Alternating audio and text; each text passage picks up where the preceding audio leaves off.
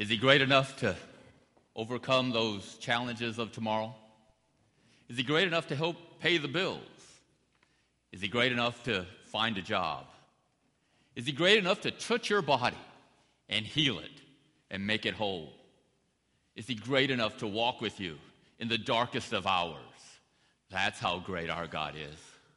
Able to overcome it all, able to forgive every sin we've ever committed.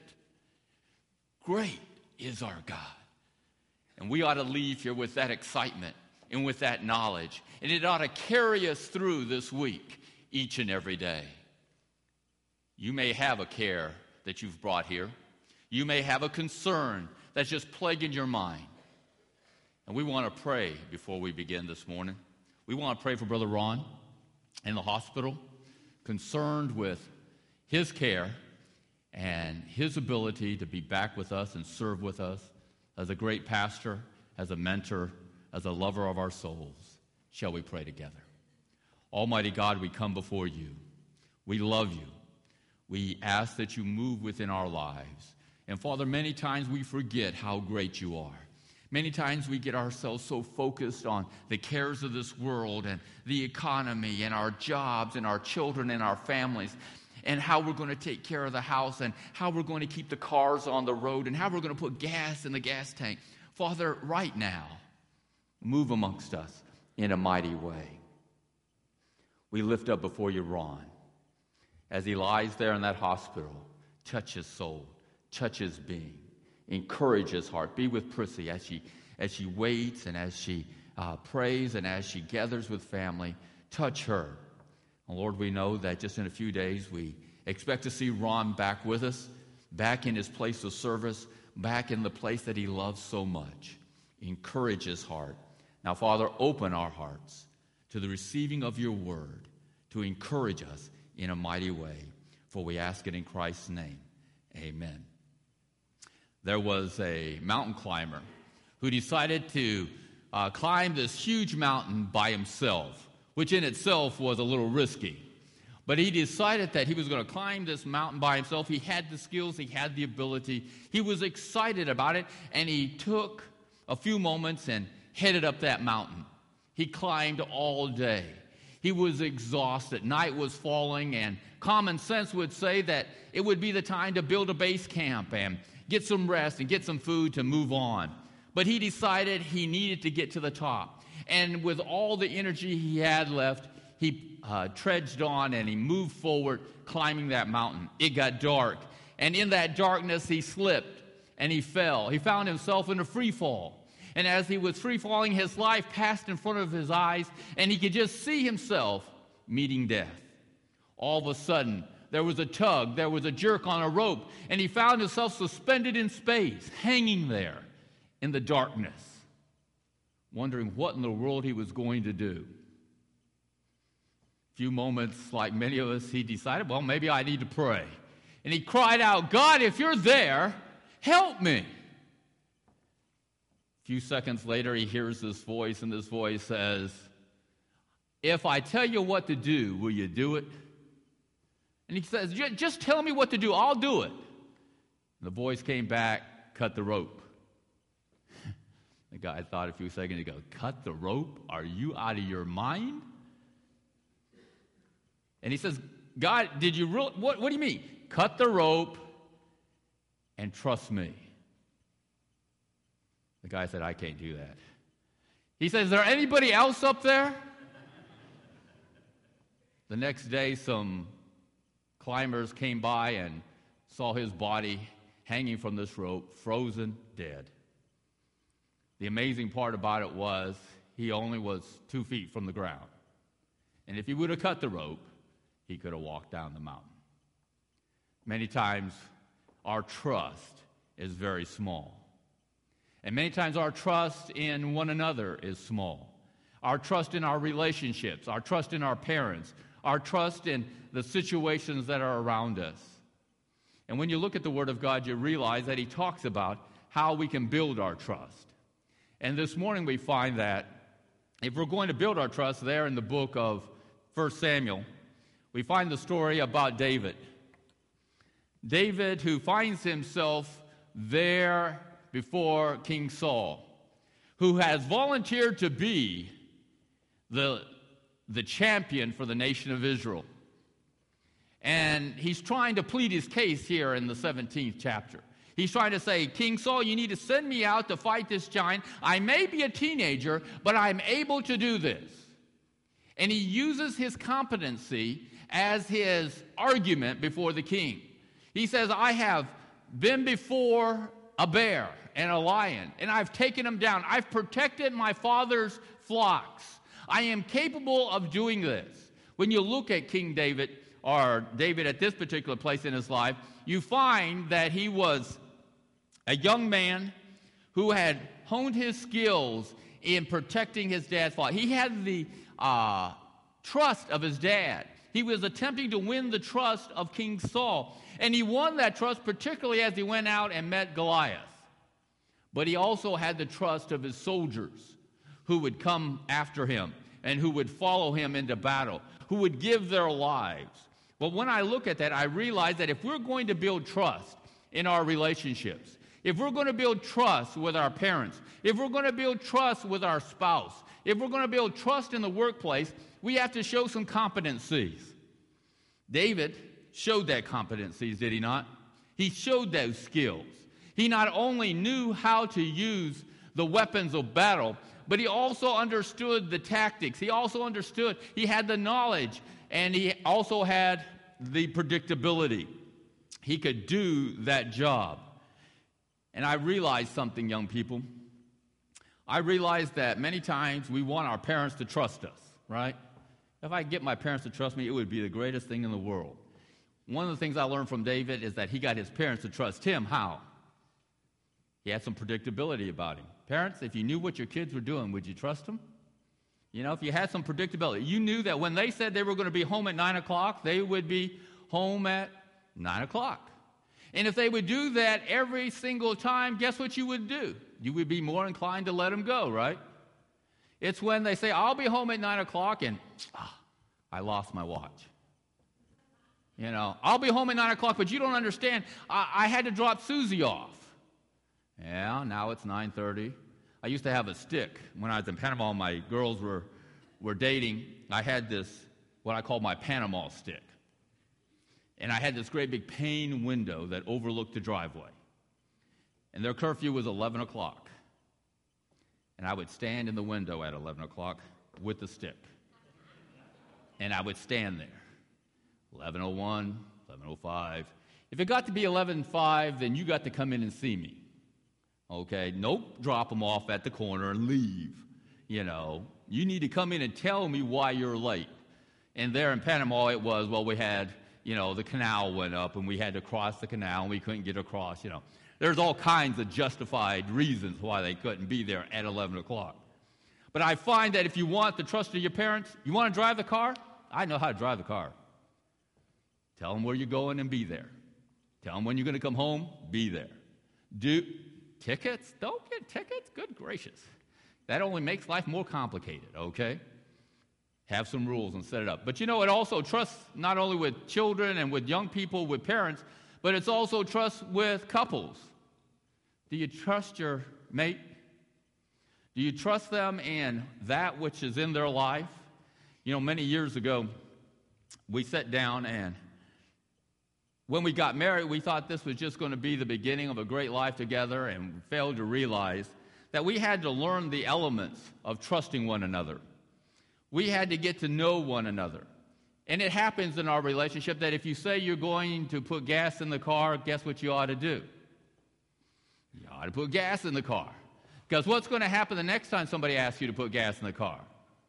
They probably aren't going to trust you too well, right? I'm going off to Lowe's. Six hours later, you show back up at home. And you know, these are things that we don't have to do, right?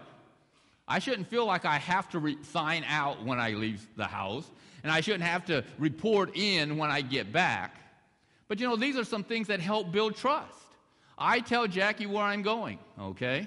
And now you got iPhones that she can find out where I'm going, right? She can find my phone. But the idea is we build that trust by sharing with one another and showing some skills. I need to learn some things in my home. I need to learn about relationships. You know, we're about to offer some classes in marriage. We're offering a retreat for a marriage retreat at Ridgecrest.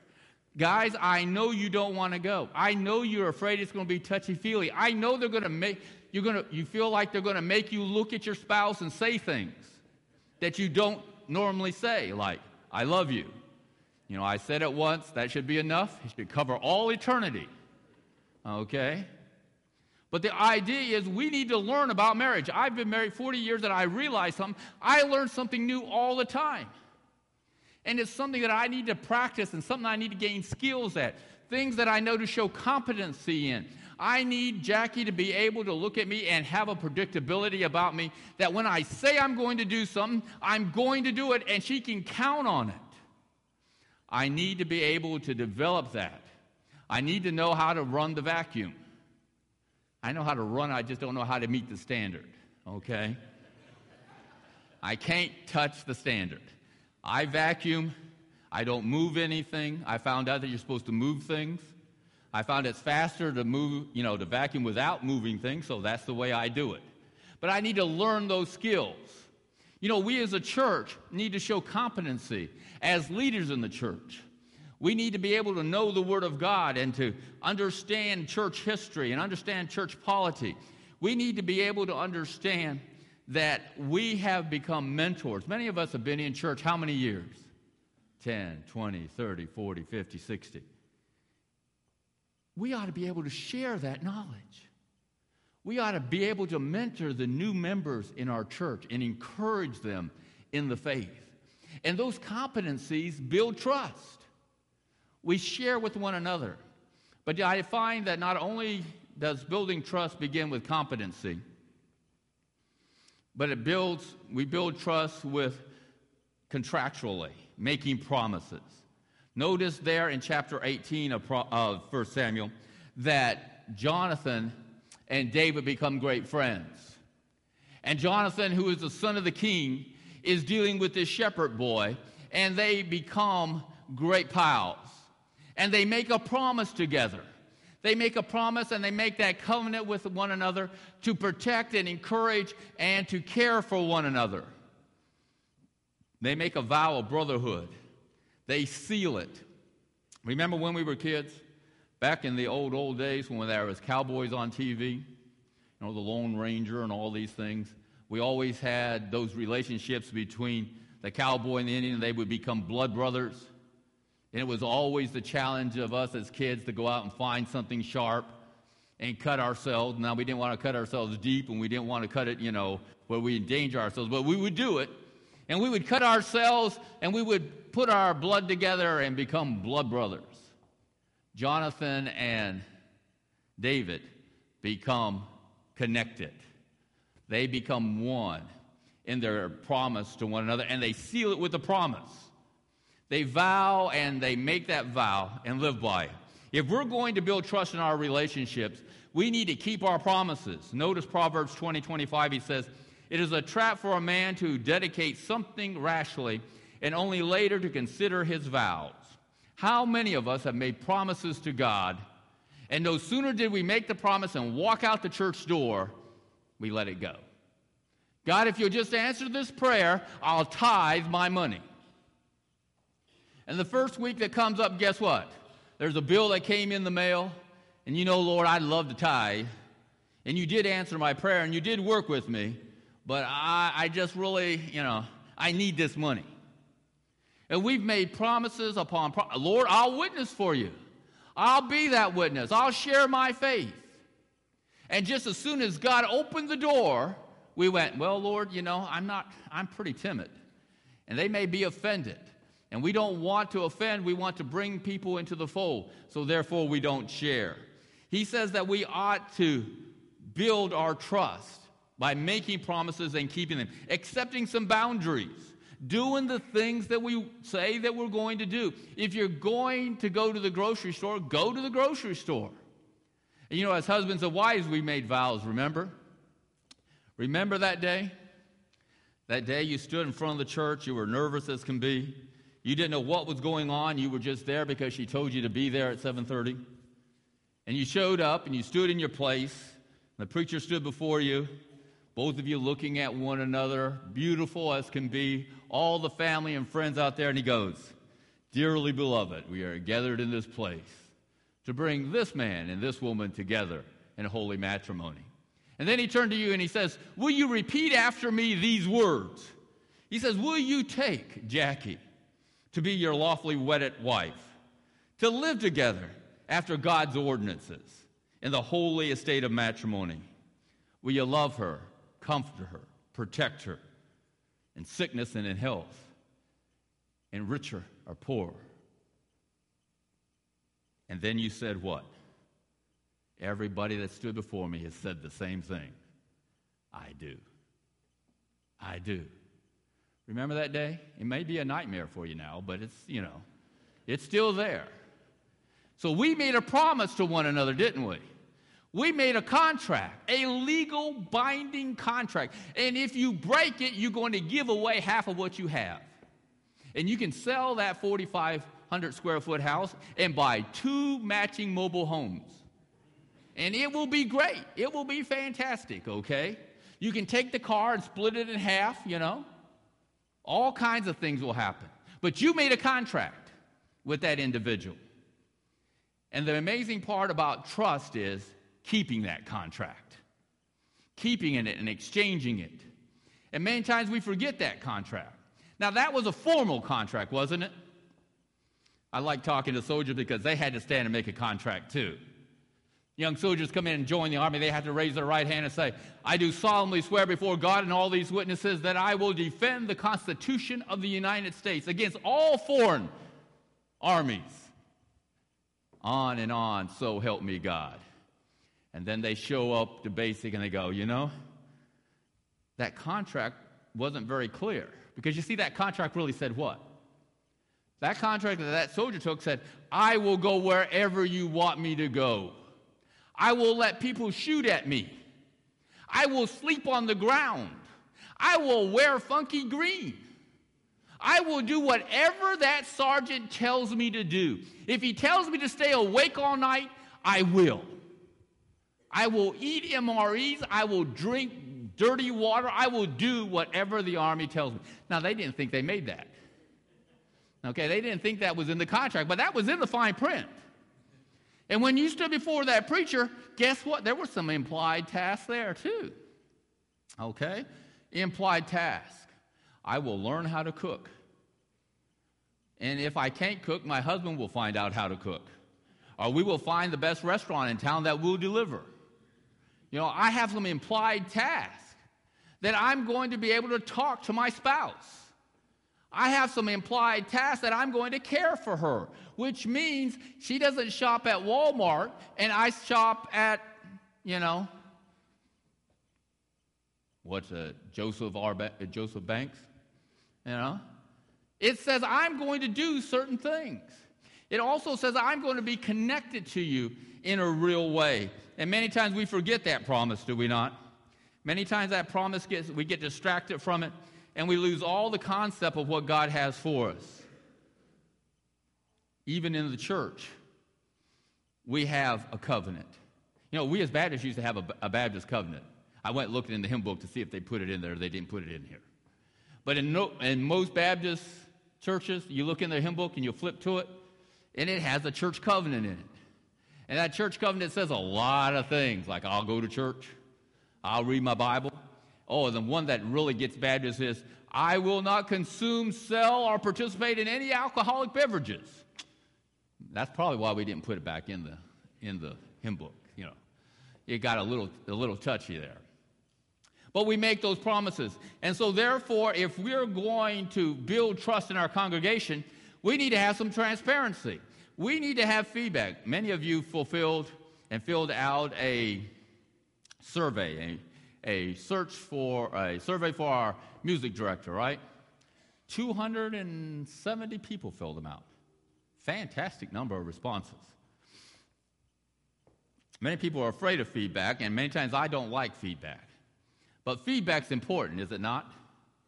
Feedback gives people the opportunity to respond. And if we're going to build trust, we have to be able to listen to everybody, right? There has to be some transparency in what we do. And I think that's important. It's important as a husband and wife that you get feedback. That your spouse tells you, well, you didn't vacuum that floor the way it ought to be vacuumed, do it again. You know, there's some feedback that we need from one another, and we shouldn't be opposed to feedback. Because what will happen is that if we don't tell people the things that are happening and the things that we're feeling, then we tend to go our own way and do our own thing. And so, David, here making a contract with uh, jo- uh, Jonathan, has that idea that keep your promise. Keep your promise, husband and wife. Keep your promise as a church to worship and lead God. I believe that we are a church that has promised to lead as far as we possibly can with humanly capable of leading people to the throne of God, helping them come face to face with God in a worship experience. It's important that we have that. And so, therefore, building trust is an important facet of what we are as a congregation. Notice, thirdly, that building trust involves communications. First, in 1 Samuel, the 19th chapter, verse 1 through 5, you'll find that Saul has decided that he wants to take, John, he wants to take David out okay? David's too big of a threat to him. And so he's getting ready to kill David. And Jonathan prepares a signal with David to warn him of that impending doom. He communicates. He learns how to communicate with each other. And they develop that signal of warning. They develop that signal of communications. And I find that many times we as couples, many times we as young people, as family, we fail to communicate. And it was hard for me to understand because I sat there with many couples that would say, hey, you know, we have a problem. We just don't communicate. And when I look at couples, I go, I don't believe a word of that. They say, what are you talking about? I believe couples communicate. There's not a guy in here that went hungry this morning. Okay? Most guys get what they want when they want it. And the longer you're married, you learn those signals, right? He may grunt and groan, he may point, but he normally gets what he wants, right? He communicates. Men communicate. Men just have a failure of conversation. We don't understand conversation. I don't understand it one ounce.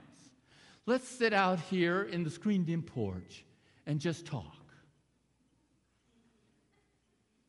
What are we doing? You know, my wife will come home and tell me all the great challenges of her job. And I'm sitting there the whole time doing what? I'm figuring out a plan of attack. And by the time she finishes her conversation of what went wrong and what needed to be corrected and this and that, I'm going, I tell you what to do. Do this, this, and this. She goes, You didn't hear a word I said. I went, I heard it. Here's the plan. You know, there's no more discussion on it. Just take this plan and execute it, and we won't have to have this conversation. Okay? Women want conversation, they want to connect, they want to hold your hand, they want you to be close. And we as guys go, You've got to be kidding me. You know, you got it. And these guys right here go, I'll do that for a while. Okay? I'll do that. They want to talk. Oh, we'll talk on the telephone. We'll send notes home. We'll text every second, you know, and the text will just go crazy. We'll do that right there, won't we? And once you get married, guys, there ain't no way. You know, I want to do something. Tell me what to do and I will do it. And they go, You ought to know that. I shouldn't have to tell you to tell me you love me. I shouldn't have to tell you to make the bed. I shouldn't have to tell. Yes, you do. Okay? Because I'm going to take it task oriented. You tell me a task, I can do it. Now, if you just want to talk and just, you know, I, I just have a hard time with that, okay? A hard time. But if we're going to build trust, guess what we got to do? We got to talk. We got to spend time together. We've got to exchange those vows, but we've got to move beyond that exchange of vows. And I need to know what the feelings are. Because we, as we get older in marriage, do what? We assume we know. My wife assumes that she knows what I like to eat. And it used to be that there was days I would never touch a tomato, but I eat tomatoes today. You know, what I used to do, I don't necessarily do today. And we all change, right? We all change. She changes. She changes and I change, and we have to constantly do what? Adjust along the way. And it comes by talking with one another. You know, it's an important facet of our life that we as a church talk. We've got to talk to one another. We've got to be transparent. You know, and transparency is a hard thing to let people see who you are. Miss Jane beats me up all the time. Where's Miss Jane? Miss Jane's not here? Uh oh. Where? Yeah, there's Miss Jane. Miss Jane beats me up all the time. She wants me to fill out this prayer request. And she's got me marked off for a year and a half of not filling it out. Okay? A year and a half of she goes, Stike, you're not doing your job. You're not filling out this prayer request. It's an element of trust. Okay? It's an element of trust. I've pastored for 40 years, and guess what? Oh, I have a hard time trusting. Because if you open yourself up, what do people do? There's attacks and everything else. So, what most of us do is what? I just won't let you in. I won't let you in. I won't let you close because if you get close to me, then I'm subject to what? Getting hurt.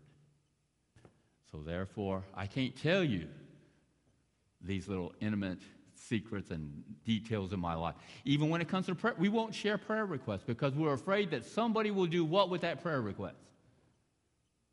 It will be on the nearest Facebook you can imagine. Okay? And some of you are good at Facebook. I enjoy reading Facebook. I learn all kinds of stuff on Facebook. Now, if you're my, my 27 friends, you don't have to worry about, okay? my 27 friends, I'll say I'm getting up maybe once a year, you know, or whatever. But uh, it's hard to open ourselves and trust. But if we're going to build, build trust within one another, we've got to share and talk to one another. And you got to move down that chain, right? You got to move down that intimacy chain to the point that you're just not talking about the weather, to the point that you're just not talking about the kids. And I'll guarantee you guys right now, most of you spend your time doing what? Talking about job, talking about kids. If you got kids, they're the center of your conversation. How are you going to kill them? Where are you going to bury them? You know, all that kind of stuff. Your kids are talking because they're talking about what they're going to, you know, what they're going to do with your money when you get old. Okay? I'm not going to have any money. Okay? I plan on spending every penny of it. Okay? But the idea is we talk on the superficial level. Trust builds as we're able to move down. And we can talk about that really hurts me. I really have trouble and struggle with that. Even when we get to the place that we can say, you know, Satan really uses that as a temptation and a wedge in my life. And he, he beats me up with this. See, that's intimacy. That's oneness. And that's where the scripture talks about, and they became what? One. That we can walk together. You know, and I know as we get older, we don't have to say things, but it's important to say them. It's important to say them. This morning, you may find yourself hanging at the end of that rope, like that climber, just hanging on for dear life and you've cried out for help and nobody has called. You've cried out to God. You said, God, spare me, save me, rescue me from this pain that is overcoming my life. I have no answers, I have no escape. And God comes back to us and He says, If I tell you what to do, will you do it? And many times we're like that climber, right? if it works for me, Lord, if I like it, if it, if it solves my problem without commitment, I'll do it. What God wants from us this morning is what? To let go of the rope. To let go of the rope and trust Him. He wants us to let go of the rope in our relationship. Some of you going, I'm not doing that. She keeps doing this to me. I am not going to respond. Every time we have a fight, she goes absolutely crazy so I'm not going to tell her anything. Well, guess how many times she's going to go crazy? She's going to keep on going crazy till you respond. Okay? She's just waiting for you to respond. You go, Well, I'm not going to do it. I refuse to be first. She's done it, she started it. I'm not doing it. What does God say? Let go of the rope. Let go of the rope and let God have control. Trust is a special gift that God gives us. It's sort of like that fine china that you have at the house. And when it breaks, it breaks into a million pieces. You know what I know about God and what I believe about God and what I trust God? That even that trust that I have between a husband and wife, if it breaks, God can bring it back together again. That trust between a, a son and a dad, if it breaks, God can bring it back together again. God is the recreator. He's the refinisher. He's the renewer. He is Jehovah God. And He can take your relationship and make it fantastic no matter where you are and no matter what has happened and no matter how the devil has destroyed it. God can make it new. God can take your life, He can take your job and transform it. He can take that relationship with your mom and your dad that is so strange you don't want to call, you don't want to talk, you don't want to see them. God can make it whole. God can make this a place, His place, that we worship God and we serve Him because our eyes are on what? Winning people to Jesus Christ and lifting up the name of Jesus, in which He says, What? All knees will bow. It's a great gift, this thing called trust. And when it breaks, I know the one that can repair it and make it whole. This passage of Scripture, Psalms 27. Some trust in chariots, some trust in horses, but what? We trust in the name of the Lord our God. We're a church. That's, that's us. I hope that's us. I hope that's what we believe. That we don't care what the president may do or what the Congress may do. We don't care what the stock market's, I do care in many ways, what the stock market's going to do tomorrow morning.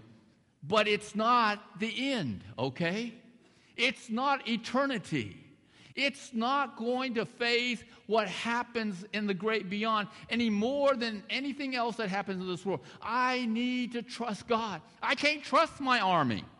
I can't trust the weapons, nuclear weapons.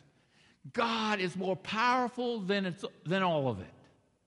And the question this morning is who are you trusting? Who are you trusting? I hope it's my faith is in nothing less than Jesus' blood and righteousness. Do you know our God?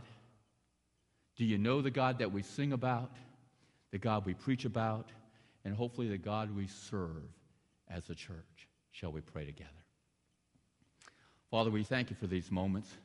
We thank you for your word. We thank you for the trust that we can find in you. And Father, our trust may have broken with our spouse, our trust may even be broken with our church. Our trust may be broken in our jobs. But Father, may we not depend upon the philosophies of this world. May we not hold to the cares and to the, the principalities and the kings and the governments, but may we stand before you, trusting you loving you. And may you be our God. May we renew our vows. Father, there's husbands and wives here that need to turn to each other and just say it one more time. I love you. It's been hard. It's been difficult. But I love you. There's children, there's young people, there's teenagers that need to make their way to their parents and say, Yeah, we're not talking, but I love you. I care for you. There's parents here that need to find their children and say, I'm sorry. I'm sorry that we have this stress between us and this strain. Father, there's grandparents here. There's members of this church that have been here 20 years that need to become mentors to the young couples, that need to lead them, that need to tell them, I've been there, done that, and God's got me through it all. There's deacons here, Lord, that, re- need, that need to rededicate and redirect their lives. Father, as your word says, we trust you and you alone. Direct us now as we make those decisions. May they bring honor and glory to your name. For we ask it in Christ's name. Amen.